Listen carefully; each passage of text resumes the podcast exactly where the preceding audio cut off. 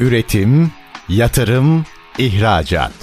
Üreten Türkiye'nin radyosu Endüstri Radyo sizin bulunduğunuz her yerde. Endüstri Radyo'yu arabada, bilgisayarda ve cep telefonunuzdan her yerde dinleyebilirsiniz. Endüstri Radyo.com Sabri Öz'ün hazırlayıp sunduğu Fütürist Yaklaşımlar programı başlıyor.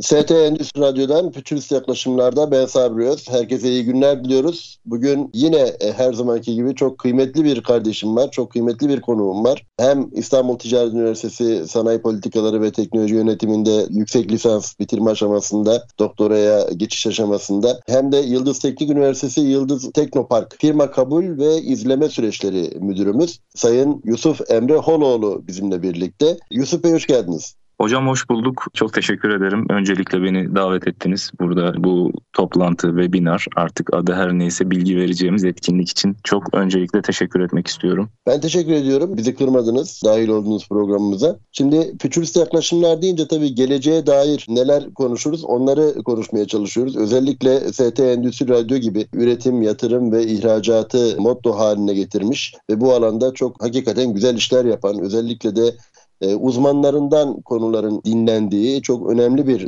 yayın, çok önemli bir çalışmayı yürütüyor. Bu minvalde biz de üzerimize düşen özellikle sizin kendi alanınızda yani teknoparkların ve özellikle teknoloji geliştirme bölgeleri ve aslında bunların farklılıkları yani Bazen teknoloji merkezleri diyoruz, bazen teknopark diyoruz, teknokentler diyoruz, teknoloji transfer ofisleri diyoruz. Bunlar arasındaki farklarla falan şöyle bir önce birinci kısımda belki bunların tanımlarıyla ilgili veya e, ne olduklarıyla ilgili anlamaya dönük bir şeyler konuşacağız ama ben ondan önce sizin de kendinizi biraz tanıtmanız amacıyla bir şeyler söylemenizi istesem dinleyicilerimiz sizi biraz daha yakından tanısalar. Pek tabii hocam. Şöyle 2018 Mayıs ayından beri Yıldız Teknik Üniversitesi Teknopark'ta görev yapmaktayım. İlk uzmanlığım ARGE teşvikleri, ARGE muafiyetleri yani teknoloji geliştirme bölgesindeki vergisel avantajlar demek gerekirse bu muafiyetlerde uzmanlıktan sonra son ARGE projelerinin ve yine bu muafiyet takiplerinin birim yöneticiliğini görevini sürdürüyordum. Artık biz sadece mevzuat bazlı hareket etmek yerine firmalarımızı içeride çünkü yıldız olarak hacmimiz çok büyük. 650'nin üzerinde firmaya öncelikle hizmet veriyoruz. Bunlar Kuluçka, Spinoff ve Scale Up diyebileceğimiz bunların yüzde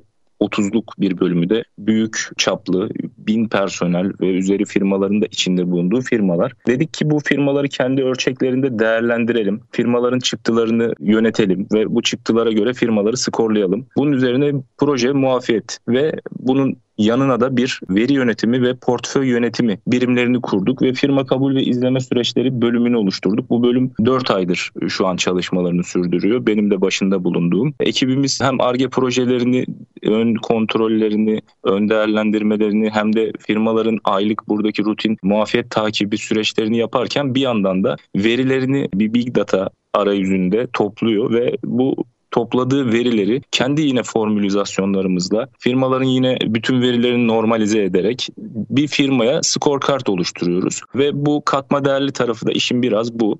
Günün sonunda proje bazlı, sektör bazlı, işte yazılım alt kırılımları, kullandığı teknolojilerle firmaları kendi işlerinde de değerlendirebileceğimiz bir e, portföyü yönettiğimiz bir yere gitme hedefimiz var. Şu an teknoloji geliştirme bölgelerinde çok uygulanmayan bir süreç bu. Yıldız olarak bunu uyguluyoruz. Ben de burada şu an 5,5 yılı geçmiş durumda hizmet vermekteyim diyebilirim hocam. Maşallah. Şimdi aslında çok önemli. Neden önemli? Hani Amerika Birleşik Devletleri'ni Amerika Birleşik Devletleri yapan, başlayan bir e, cümle okumuştum. Yanlış hatırlamıyorsam IMF, pardon Dünya Bankası raporlarından bir tanesindeydi. Bir bölüm yazısındaydı. Amerika Birleşik Devletleri'ni Amerika Birleşik Devletleri yapan, bugünkü gücüne onları getiren startupların çok etkin bir şekilde yönetilmesi, kullanılması ve o süreçlerin çok iyi bir şekilde yönetilmesi olarak ifade etmişlerdi. Yani özellikle işte hatta Silikon Vadisi'nin bu minvalde kuruluşunun ve sonraki aşamalarda ki gelişmelerde nasıl katkı sağladığının da altı çizilmişti aynı e, çalışmada, aynı yazıda. Dolayısıyla aslında bir anlamda 650 mi dediniz firma sayısı olarak şu anda bu kadar firmanın hakikaten önümüzdeki süreçte, önümüzdeki dönemde siz mihmanları durumundasınız aslında veya onlara bir şekilde katkı sağlayan, iş dünyasında onların ilerlemesini sağlayan, kaynaklarını verimli kullanmasını sağlayan ve aynı zamanda rekabet avantajlarını da ortaya koyan bir hale getirecek çalışmalar yürütüyorsunuz demektir aslında günün sonunda. Ama tabii bu anlamda Türkiye'de farklı bölge kavramları ve farklı e, anlayışlar da var. Mesela yani teknoloji merkezi deyince ne anlamamız gerekiyor? Teknoloji geliştirme bölgesi deyince ne anlamamız gerekiyor? Bunlar arasındaki farklılıklarla ilgili başlayalım mı? Şöyle kavramlarla ilgili biraz bilgi verme şansınız var mı? Şöyle diyelim hocam, teknoloji merkezleri, teknoloji transfer ofisleri, bununla birlikte ARGE merkezleri ve teknoparklar, teknoloji geliştirme bölgeleri var. Hani dört kavram şu an çok revaçta ve özellikle teknoloji tabanlı firmalarımızın burada bulunmak istedikleri yerler diyebiliriz. Şimdi teknoloji merkezleri genelde teknoparklarla, teknoloji geliştirme bölgeleriyle bir iyiliyet bağı olan ve teknoloji tabanlı firmaların bu hızlandırıcı programlar kapsamında destek aldığı bir merkez diyebiliriz. Bu merkezlerde teknoparklarda da bulunuyor. Teknoloji Transfer Ofisi'nin yahut girişimcilik kuluçka merkezleri oluyor teknoparklarda. Burada da bu faydalar var ama teknoloji merkezlerinde özellikle altını çizeceğimiz nokta belki de şudur. Bir teşvik, bir vergisel avantaj bulunmuyor teknoloji merkezlerinde. Ve bu genelde bir kamu kurumu çatısı altında da olabiliyor. Bir belediyenin iştiraki de olabiliyor teknoloji merkezleri. Teknoloji geliştirme bölgeleri kurulumu daha zor, izinleri daha zor olduğu için buraya eğimlenebiliyorlar. Burada da ne oluyor? İçeride hızlandırıcı programlarında belli bir aşama kaydetmiş tekmer kısaltılmış firmalarını ilerleyen dönemlerde teknoparklara girmeleri için destek sağlayabiliyorlar. Teknoloji merkezleri. Şimdi teknoloji transfer ofisleri de bu minvalde hareket ediyor. Eğer ki bir teknopark çatısı altında değilse veya bir teknoparkı bulunmayan üniversite çatısı altında değilse diyelim. Bazı teknoloji geliştirme bölgeleriyle yine iyiliyet bağı olan teknoloji transfer ofisleri. Bunlar da yine Tekmer gibi aynı hareket edip firmalara genelde hızlandırıcı programlar sunan ve kesinlikle üniversitelerde olan birim bölümler diyebiliriz. Şu an bizim teknoloji transfer ofisimiz Yıldız özelinde kurum içinde çalışan bir yapı. Hem üniversiteye hem e, Yıldız Teknopark AŞ'ye hizmet veren bir yapı. Bizdeki süreçte teknoloji transfer ofisimiz bu bahsettiğim hızlandırıcı programlarla tabii ki ilgilenmiyor. Onlar daha fikri mülkiyet, işte ulusal uluslararası proje yazımı gibi konularda destek veriyor. Veya işte AB projeleri, İPA projeleri, işte Avrupa Birliği'ne girmemiş ama aday ülkelerin geliştirdiği projeler diyebiliriz. Biz şu an bu konularda hizmet veriyoruz ama hızlandırıcı programlarımızı yani mentörlerle, yatırımcılarla bir araya getirdiğimiz firmalarımızı e, girişimcilik ve kuluçka merkezi çatısı altında yürüyor.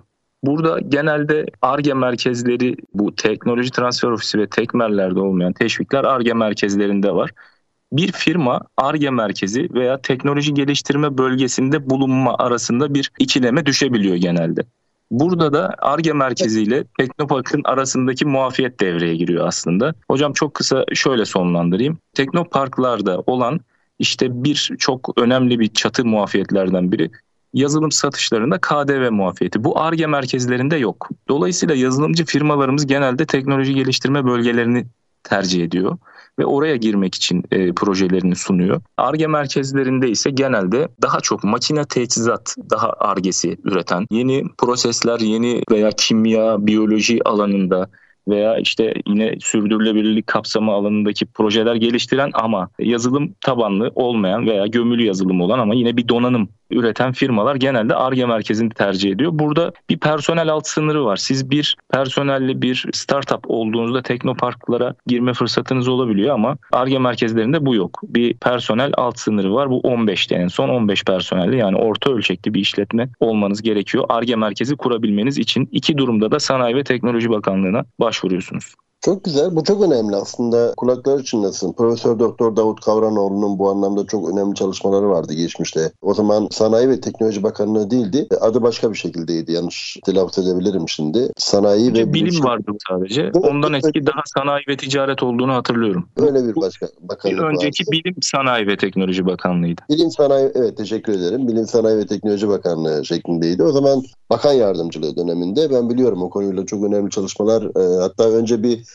işte kişi sayısını yani ARGE personel sayısını işte 5 kişiye indirebilmek üzerine falan da uğraşlar vardı diye biliyorum ama tabii önemli merhaleler bunlar, önemli çalışmalar. Çünkü en önemli meselelerden bir tanesi aslında insanların teknoloji geliştirme bölgelerinde yer bulamamaları meselesiydi yanlış hatırlamıyorsam. O zamanki belki de sayısal anlamda da biraz daha düşük sayıda geliştirme bölgeleri vardı. Peki biraz daha istatistiksel anlamda şöyle girsek mi diyeceğim ama girebiliriz daha zamanımız var. Birinci bölümün sonuna doğru. İstersen istatistiksel anlamda da kaç tane mesela teknoloji geliştirme bölgesi var Türkiye'de?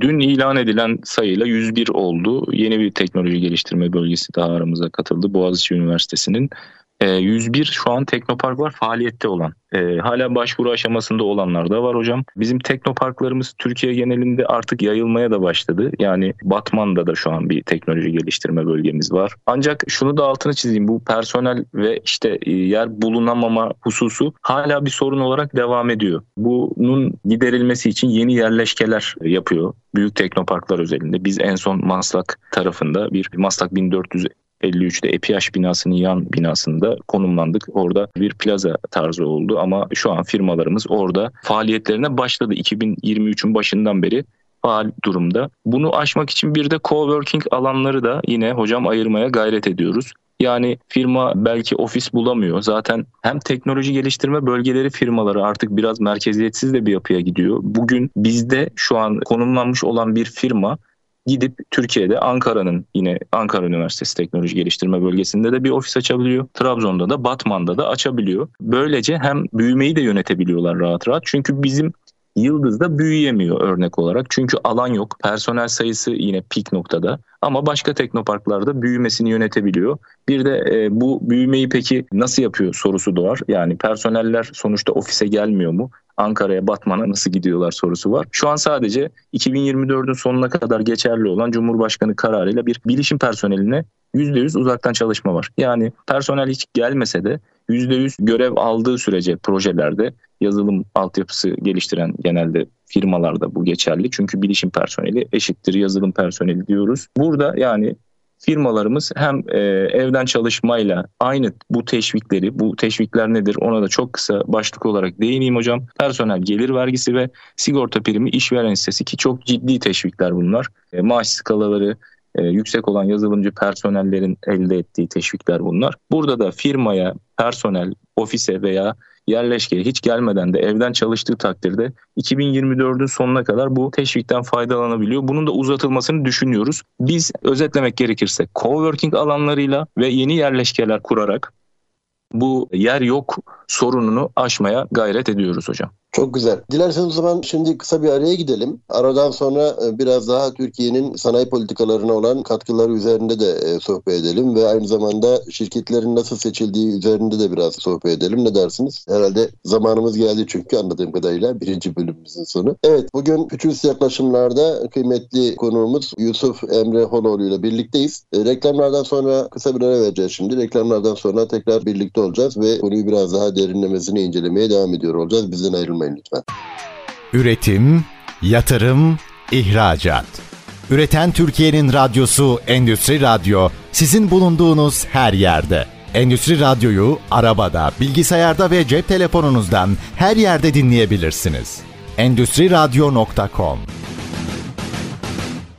FT Endüstri Radyo'da Fütürist Yaklaşımlar'da Yusuf Emre Holoğlu konuğumuz ve çok keyifli bir birinci bölümün ardından şimdi e, biraz daha özellikle teknoloji bölgelerinde firma seçimleri konusuna değineceğiz. Tabii bu arada bir bilgiyi de paylaşmak istiyorum aslında. Özellikle sanayi politikaları ve teknoloji yönetiminde yüksek lisans ve doktora programı hocalarımızdan Doktor Mustafa Fethi Ağlar hocamızla birlikte yapmış olduğumuz çok güzel bir çalışma var idi. Ondan biraz bahsederek konuya da girmiş, giriş yapmış olayım. Malumunuzdur belki SEPIP 2023 yani Smart Economic Planning and e, Industrial Policy adı altında Ostim Teknik Üniversitesi Üniversitesi'nin Profesör Doktor Murat Ali Yülek hocamızın önderliğinde başlayan bir çalışma. 2023 yılındaki programını International Balkan University üzerinde yapıyorlar ve onlarla birlikte e, işbirliği içerisinde yapıyorlar. International Balkan University e, üzerinde yapılan bu çalışmada aynı zamanda İstanbul School of Metaverse olarak ve Beta İlim Derneği olarak biz de elimizden geldiğince katkıyı sağlamaya çalıştık ve bir makaleyi de Mustafa Fethi Ağlar hocamızla birlikte orada bildirisini sunmak üzere çalışmalarımızı tamamladık, kabul aldık. O çalışmada şu e, minvalde oldu. Hem Daren Acemoğlu'nun yazmış olduğu ulusların çöküşü, daha doğrusu düşüşü ve hem de e, Murat Ali Yülek hocamızın ulusların başarısı, daha doğrusu ulusların e, yükselişi ya da uluslar nasıl başarabilir tam e, Türkçe karşılığı olacak şekilde adlı kitaplarını derledik ve bir karşılaştırma, daha doğrusu bir bütünleştirme diyelim, karşılaştırma demeyelim de bir bütünleştirmeyi ortaya koyan güzel bir çalışma ortaya koymuştuk. Orada dikkatimizi çeken en önemli husus aslında Murat Ali Yülek hocamızın sanayi üzerine odaklandığı ve şeyde de ulusların çöküşü adlı, düşüşü adlı adlı eserde de daha ziyade kurumlar, ekonomik kurumların öne çıktığı, önem kazandığı konusu gündeme gelmişti. Ve e, bu minvalde tabii özellikle fikri sınai haklar meselesi ve bunların korunması ile ilgili, patentlerin ve işte markaların, markalaşmanın oluşumu ile ilgili falan çok önemli e, rotalar çizilmişti. Yusuf Bey, sizin de şimdi özellikle teknoloji bölgelerinde, teknoloji geliştirme bölgelerinde muhtemelen biraz önce sizin de ifade ettiğiniz gibi zaten talep çok fazla. Yani oralarda yer alabilmek, imkanları kullanabilmek adına zaten talep oldukça oldukça fazladır. Ancak bu talepleri değerlendirebilme adına belirli kriterleriniz var anladığım kadarıyla. Bu kriterlerin değerlendirmesini nasıl yapıyorsunuz? Burada özellikle fikri sınai haklar ve marka patent meselesi nasıl rol oynuyor? Bunları biraz açarak söyleşimize devam edebilirsek çok sevinirim. Buyurun. Hocam çok önemli bir nokta aslında. Bugün az önce ilk bölümü kapatmadan yer sorunundan bahsetmiştik. Yer sorununu coworking alanlarıyla ve yeni binalarla aştığımızı söyledik ama bu da tabii ki tamamen aşmıyor ve dolayısıyla bir seçim yapma zorunluluğuna itti bizi. Yıllardır süre gelen bir konu bu ve biz de öncelikle ilk bizim endeksimiz teknoloji geliştirme bölgeleri performans endeksi. Bu endeksten baz alarak öncelikle bir firmalarımızı skorlama, değerleme kriterleri oluşturduk ve bunu şu an hem içerideki firmalarımıza hem de aday firmalarımıza uyguluyoruz.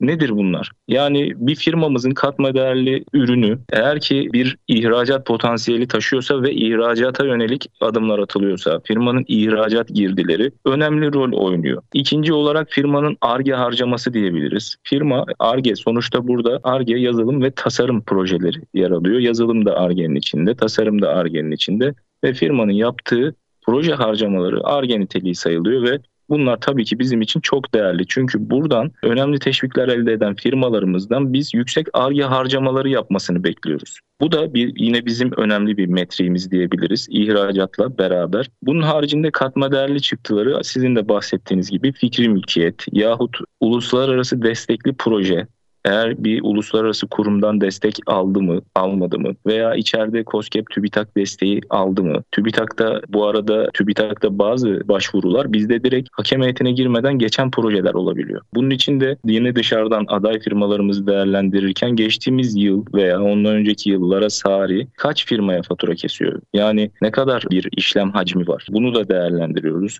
Projeleri sonucu içerideki firmalarımız özelinde yine elde ettiği ürünler ne kadar ürünü çıkmış? Yani bu ürünler ticarileşmese dahi bu firma ne kadar ürün üretiyor? Bunu görmek istiyoruz. Biten projelerin ve devam eden projelerin bütçesi. Yani burada biraz girift gidiyorum hocam. Onu da e, altını çizeyim. Hem aday firmalarımızın değerlendirilme kriterleri var hem de içerideki firmalarımızın. Süreden dolayı böyle birlikte ilerliyorum. Ee, yine gelir yine bizde önemli bir kara. Cirosu ne kadar? Peki e, bunu her firmayı aynı mı değerlendiriyoruz sorusu da var tabii ki. Şöyle Şimdi bizim burada çok büyük bir firmamız var. Bin personeli var ve bu firmamız e, yıllık belki 100 milyon dolar ihracat hacmine sahip. Ancak e, bizim 10 personelli bir firmamızda 30-40 milyon dolar ihracat yapıyor. Puanlamada bu küçük ölçekli firmamızın puanı büyük ölçekli firmamızın çok çok üstünde. Yani değerlendirmeyi içeride şöyle yapıyoruz. 0-10 personelli firmalar kendi ölçeğinde değerlendiriliyor. 10-25, 25-50, 50-100, 100-250 ve 250 üzeri. Bu ölçekler hep kendi aralarında değerlendiriliyor. Biz 1000 personelli bir belki unicorn'u bir startup'la değerlendirmiyoruz çıktılarını. Onu da ayırmış vaziyetteyiz. İçeride dışarıdan da aynı şekilde gelecek firmaların yine geçmiş verilerini istiyoruz. Bu veriler nedir? Bunlar da biraz değerli. Yani firmanın bir kere projesi biz e, son bölümde yine değineceğiz. Sürdürülebilirlik projeleri bizde bir kere pozitif ayrımcılık yaptığımız projelerdir. Bunu Çok net ifade edeyim. E, bununla birlikte projede patent faydalı model, endüstriyel tasarım yani fikri mülkiyette biz belki dışarıdaki firma ama daha önce bir çalışması var mı? E, veya akademik danışmanlık almış mı daha önce? Uluslararası destek almış mı? Veya işte firmanın bir ödülü var mı? Bunu dahi bakıyoruz şu an aday firmalarımızda. Yani bir sunumu var mı kendine has? Lisansı, sertifikası var mı kendi yaptığı işle ilgili? Yine aynı şekilde. Bu bilgileri alıyoruz. Son 3 yıla ait cirosunu alıyoruz. Bunları da dediğim gibi hani kurumlar vergisi beyannamelerinden, gelir tablolarından istediğimiz veriler bunlar. Vergi levhasından bu saydığım tüm işte bilançolarına, bağımsız denetim raporlarına, sertifikalarına, sunumlarına, borcu yoktur yazılarına kadar hocam biz firmalara gönderin diyoruz. Ee, burada KVKK kapsamına da riayet ederek firmalardan bu bilgileri istiyoruz. Ve buna göre firmaları içeride kendi ölçeğinde yani bizim şu an değerlendirme ölçümüz Yıldız Teknik Üniversitesi Teknopark firmaları.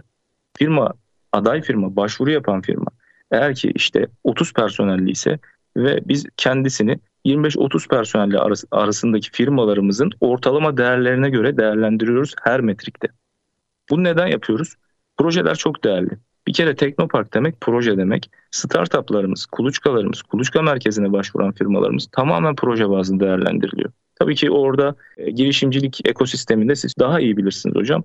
Bir kere ticarileşebilir mi ürün, ithal ikame tarafı var mı, personelin nitelikleri bu e, projeyi yapabilir mi? O konular bizim kuluçka merkezi tarafında daha çok değerlendirilen ama belli ölçeği aşmış ve teknoparka girmek isteyen firmalarda benim bu saydıklarım değerlendiriliyor diyebilirim evet. hocam. Özetlemek gerekirse. Şimdi şöyle bir şey olabilir mi acaba? Yani Türkiye'de şu an uygulanmıyor bu söyleyeceğim şey. Mesela Çin'deki KOBİ kavramına baktığınız zaman Türkiye'deki KOBİ kavramıyla oldukça farklı olduğunu görmek mümkün ve oradaki temel ayrım da sektörel bazda çalışan ve ciro sayısı üzerine farklı bir konumlandırma yapıyorlar. Acaba evet. sizin de değerlendirmelerinizde sektörel bazda ayrım yapıyor olmak hani biraz önce ifade ettiğiniz bir örnek verdiniz ya işte yani 10 kişilik bir firma belki bin kişilik bir firmadan daha pozitif, daha farklı bir endekse sahip olacak şekilde bize değerlendirilebiliyor diye bir örnek vermiştiniz ya. Belki sektörel bazda da ayrıma gidilebilir mi? Ne dersiniz? Yani tekstil sektöründe 10 kişiyle yapılan bir inovatif bir çalışma ya da bir ARGE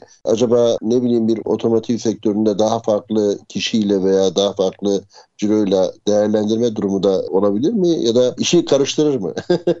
Hocam çok doğru bir yere aslında getirdiğiniz konuyu. Biz KOBİ kavramlarını derslerinizden dinlemiştik. Çok değişkenlik gösteriyor ülkelerde. Mesela bizde KOBİ kavramı biraz ciroyla 125 milyonla 250 milyon hatırlı yanlış hatırlamıyorsam en son böyleydi 2022'de. Evet arası işte bilançoda e, bir cirosu varsa hasılatı net satış hasılatı varsa hobi deniyordu. Ama teknoparklarda biraz daha bu konu sektörel olarak eğimlenmek zorunda. Biz ulaşmak istediğimiz nokta orası zaten hocam. Aslında benim gerçekten yıldız olarak da ulaşmak istediğimiz nokta. Biz sektörel bazda firmaları şu an zaten ayırıyoruz. Hatta yazılımda kendi sektöründe kullandığı teknolojilerin alt kırılımına kadar. Yani bizim aslında ulaşmak istediğimiz noktayı biraz özetlediniz hocam. Bununla hem sektörel hem de ölçümsel. Yani belki bizde ölçütleri personel sayısına göre bugün gidiyoruz ama KOBİ kavramı çünkü bizde scale up kavramı var. Akademik kuluçka kavramı var hocam. Başka bir deyimle spin-off kavramı var. Kuluçka kavramı var.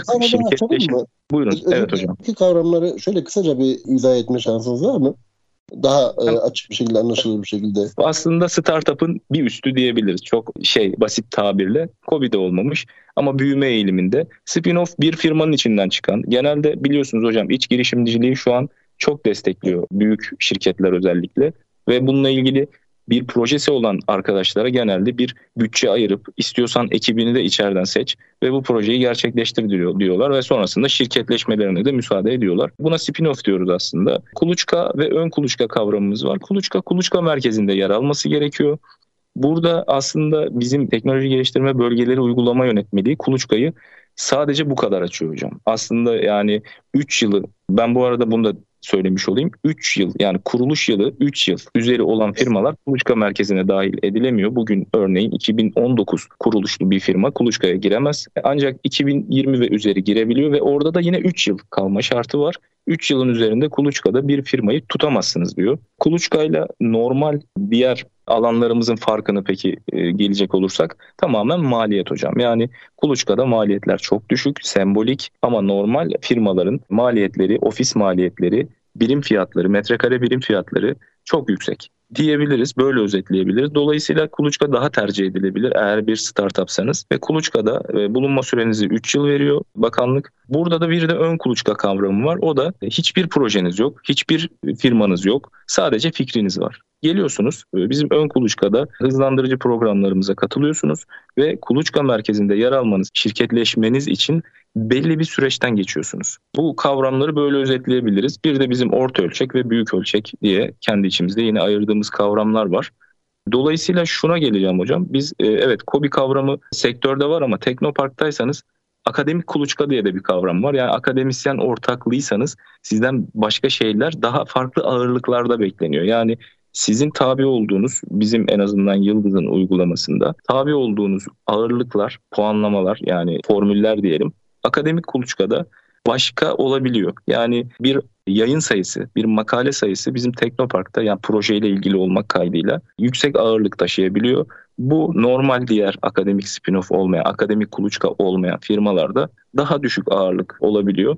Biz bunu öncelikle firmalar bazında ayırdık. Yani firma ölçütleri bazında ve bunu ulaşmak istediğimiz nokta sizin başta sorduğunuz soruyla tamamen eğilimli proje. Yani proje sektörlerine göre akademik kuluçkada olsa hangi projelerde ne yapıyor? Daha alt kırılımlara inme hedefimiz var. Hocam bunu da belirtmiş olayım.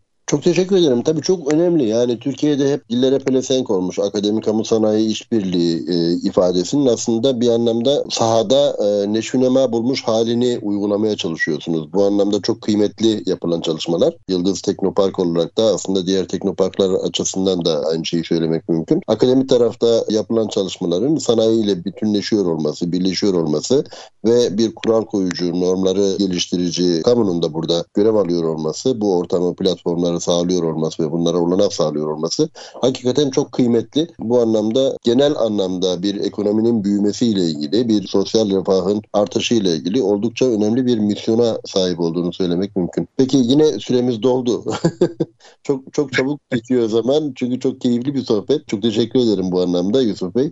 Ee, dilerseniz yine bir ara verelim. Ondan sonra önümüzdeki bölümümüzde inşallah sizinle özellikle bu işin geleceğiyle ilgili ve yatırım yatırımların hangi yönlere doğru e, yönlendirilmesiyle ilgili ipuçlarını da barındıran bir bölüm daha konuşalım istiyorum. İzninizle kısa bir araya gideceğiz. O zaman şöyle diyelim. ST Endüstri Radyo'da Fütürist Yaklaşımlar'da Yusuf Emre Holoğlu bugün konuğumuz Yıldız e, Teknopark'tan. Kısa bir ara veriyoruz efendim. Bizden ayrılmayın. Aradan sonra görüşmek üzere. Üretim, yatırım, ihracat.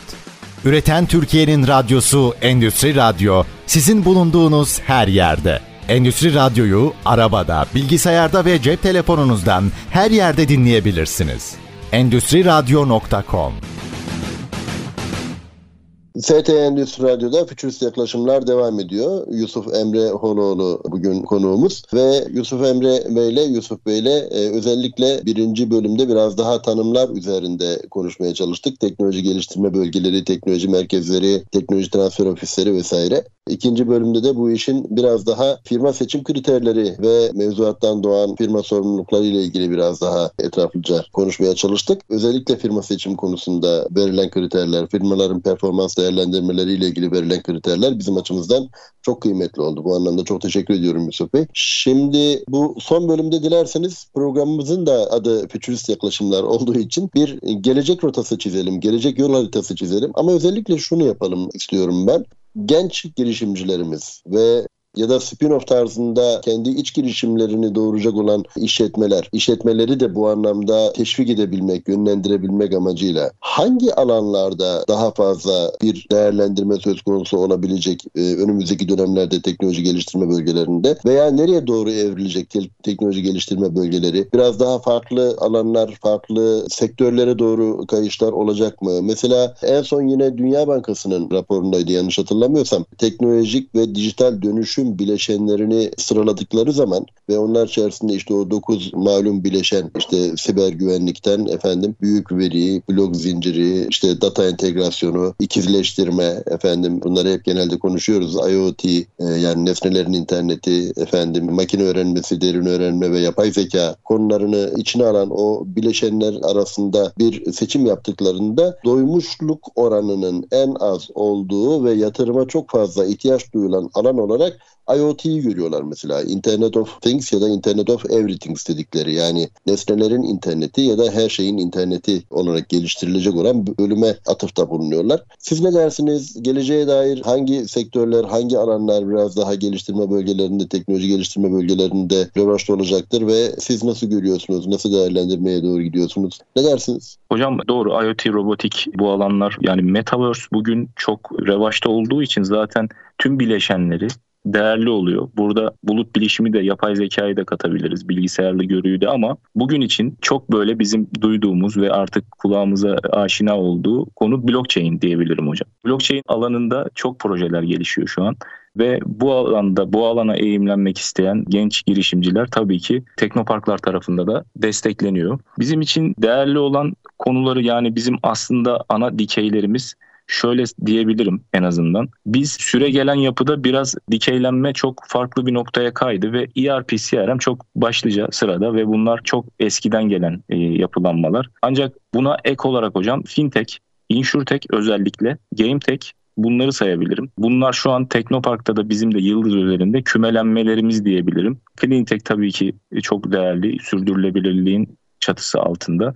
Yine mobilite alanında da yine projeler geliştirilebilir ama dünya ve Teknopark nereye gidiyor sorusunu biraz açtığımızda aslında şu çıkıyor ortaya. Sıfır atık gibi karbon ayak izi hesaplama gibi, emisyon düşürme gibi. Yani AB yeşil mutabakatının Avrupa Birliği ülkelerinde uygulanması işte belli bir yıl sonra 2030 öngörülüyor. %55 emisyon azalımını sağlayacak tüm projelere şu an destek veriliyor. Sera gazı salınımı, bunun aklınıza ne gelirse bunların yani sıfır atıktan karbona, sıfır karbona, bunun içinde enerjiye, yenilenebilir enerjiye, enerji verimliliğine, biyoteknoloji, biyoplastik gibi e, sürdürülebilirliğin yine bu az önce bahsettiğimiz teknolojilerle, kullanılan teknolojilerle harmanlandığı tüm projeler bizim için önem arz ediyor. Biz de Yıldız olarak aslında Yıldız özeline e, yine değinmek gerekirse bu bahsettiğim firma seçim kriterlerinde bir pozitif ayrımcılık yaptığımız e, dal sürdürülebilirlik dalı.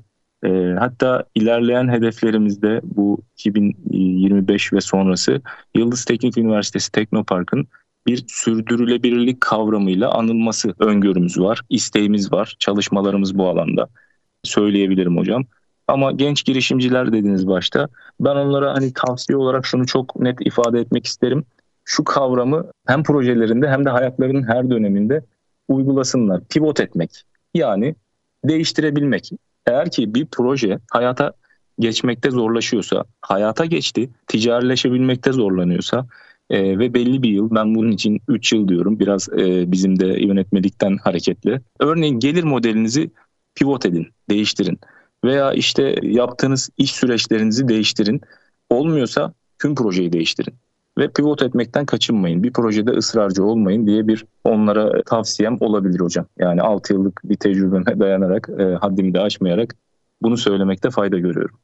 Bu çok önemli. Aslında fikir bulunduğu zaman ya da bir fikre sahip olunduğu zaman yine geçenlerde okuduğum bir kitapta e, böyle bir e, şey vardı. Böyle bir yanılsama diyeyim. Yani insanlar düşündükleri veya e, kendi bulmuş oldukları fikrin en mükemmel olduğunu ve bunun daha ötesinde bir şeyin olmayacağını ve buna bağlı olarak da sürekli ısrarla onun üzerinde yürümek istemeleri gibi bir anlayışa sahip olduklarını. Halbuki onun aslında bir beş dakika önceki atıyorum işte kişinin adı Sabri ise Sabri yani 5 dakika önceki Sabri'nin fikriydi o diyebilmesi lazım ve e, şu anda 5 dakika sonrasında artık yeni şeyler yapmak lazım meselesini içselleştirebilmesi lazım insanların. Yani fikirlerini de tabiri caizse çocuklarıymış gibi görüp ya da kendi bebekleriymiş gibi görüp onlara bağlı kalmak ve o anlamda tutucu davranıyor olmaktansa geliştirebilme yönüne yöneliyor olmaları çok önemli. Bu sürekli gelişim içinde Kaizen öneri sistemi diye ifade ederler ya Japonlar. Sürekli gelişim için de çok önemli bir aslında olgu. Bu olguyu aslında oluşturmak, bu kültürü oluşturmak, bu ekosistemi doğurabilmek gençler arasında aslında çok çok önemli. Yani bazen körü körüne bir şeylerin üzerinde ısrarcı olmaktansa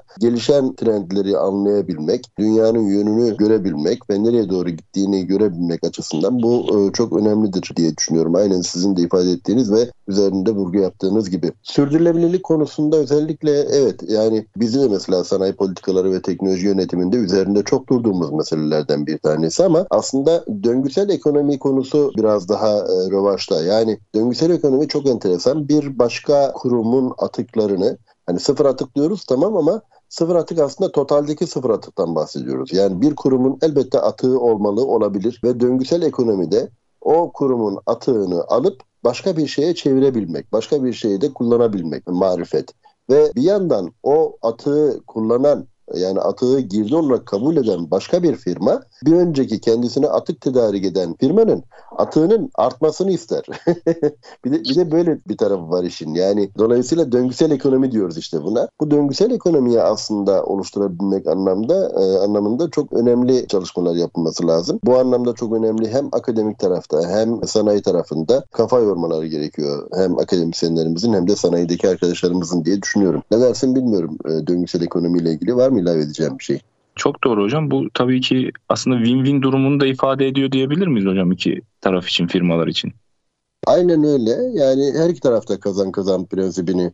Hatta üçlü. Yani sonuçta nihayet e, toplumsal faydayı ortaya koyacak olan bir şeyden bahsediyoruz. Sonuçta doğaya yani doğayı bugün mahveden bizleriz yani. Kimse evet. kusura bakmayacak. Dolayısıyla doğayı da kazandıracak bir hale getirecek bir şeyleri yapıyor olmak lazım. Öbür türlüsünü de düşünmek zaten zor. Blok zincirinden bahsettiniz. Blok zinciri çok enteresan bir konu. Evet aslında Metaverse meselesi mesela son zamanlarda hani blok zinciri üzerinde konumlanan bir çalışma olduğu için Metaverse'den bahsediyoruz. E, Metaverse biraz böyle özellikle bu dijital para ekosisteminin biraz çökmesiyle, biraz aşağıya doğru imelenmesiyle aslında e, şey kaybetti. E, aslında güzel de oldu bir anlamda. Yani bu gerekiyordu çünkü bir nefes alması gerekiyordu. Çok hızlı ilerlediği zaman bazı şeyler atlanabiliyor ve fayda sağlamak yerine zararlı hale dönüşebiliyor. Bunun belki daha e, ayakları yere basar projelerle yürütülüyor olması çok önemli olacaktır diye düşünüyorum ben de. Ve bu bağlamda blok zinciri üzerinde yapılacak olan bu tarz çalışmalar tabii oldukça önemli. Gerçi blok zinciri meselesi biraz devletler tarafından da çok sorgulanan bir hadise. Yani merkeziyetsiz bir yaklaşımdan bahsediyorsunuz.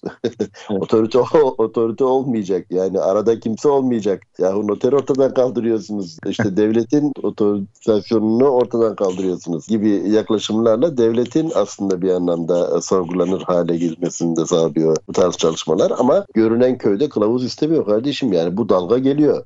Çinlilerin çok güzel bir ifadesi vardır. O çok hoşuma gider. Büyük dalgalarda mücadele etmeyi bilmiyorsan yüzmeyi öğreneceksin diyor. Yani o büyük dalgalar geliyor öyle ya da böyle geliyor.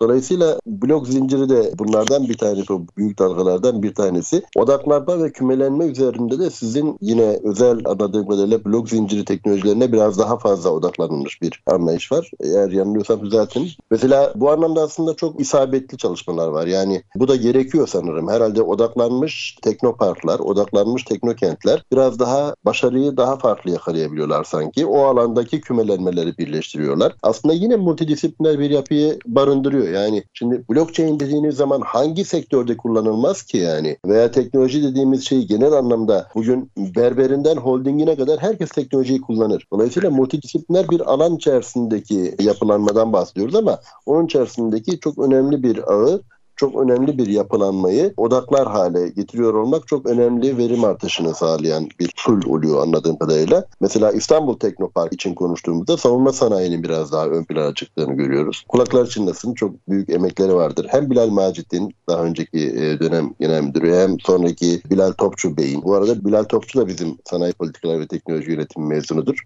Ankara Teknokent mesela aklıma geliyor. Ankara Teknokent'te de karbon ayak izi konusunda çok önemli çalışmalar yaptılar. Mustafa Güray Değerli çok değerli bir e, arkadaşımız. Bir gün inşallah onu da programımıza dahil etmeyi düşünüyoruz. Bir program yapalım istiyoruz. Onlar da mesela özellikle karbon ayak izi konusunda, karbon ayak izinin hesaplanması konusunda çok önemli çalışmalar yürütmüşlerdi ve yine sanayi politikaları ve teknoloji yönetimimizde aynı zamanda bizimle birlikte yol alıyor. Bu anlamda çok güzel çalışmalar var, çok güzel örnekler var. Ben tebrik ediyorum. Hasreten sizin de yeni göreviniz diyelim. Firma kabul ve izleme süreçleri müdürlüğünüze hayırlı uğurlu olsun diyelim. Yine Bilal Topçu Bey de farklı bir göreve atandı diyebiliyorum. Kendisine de buradan tebrik edelim, başarılar dileyelim yeni görevinde de.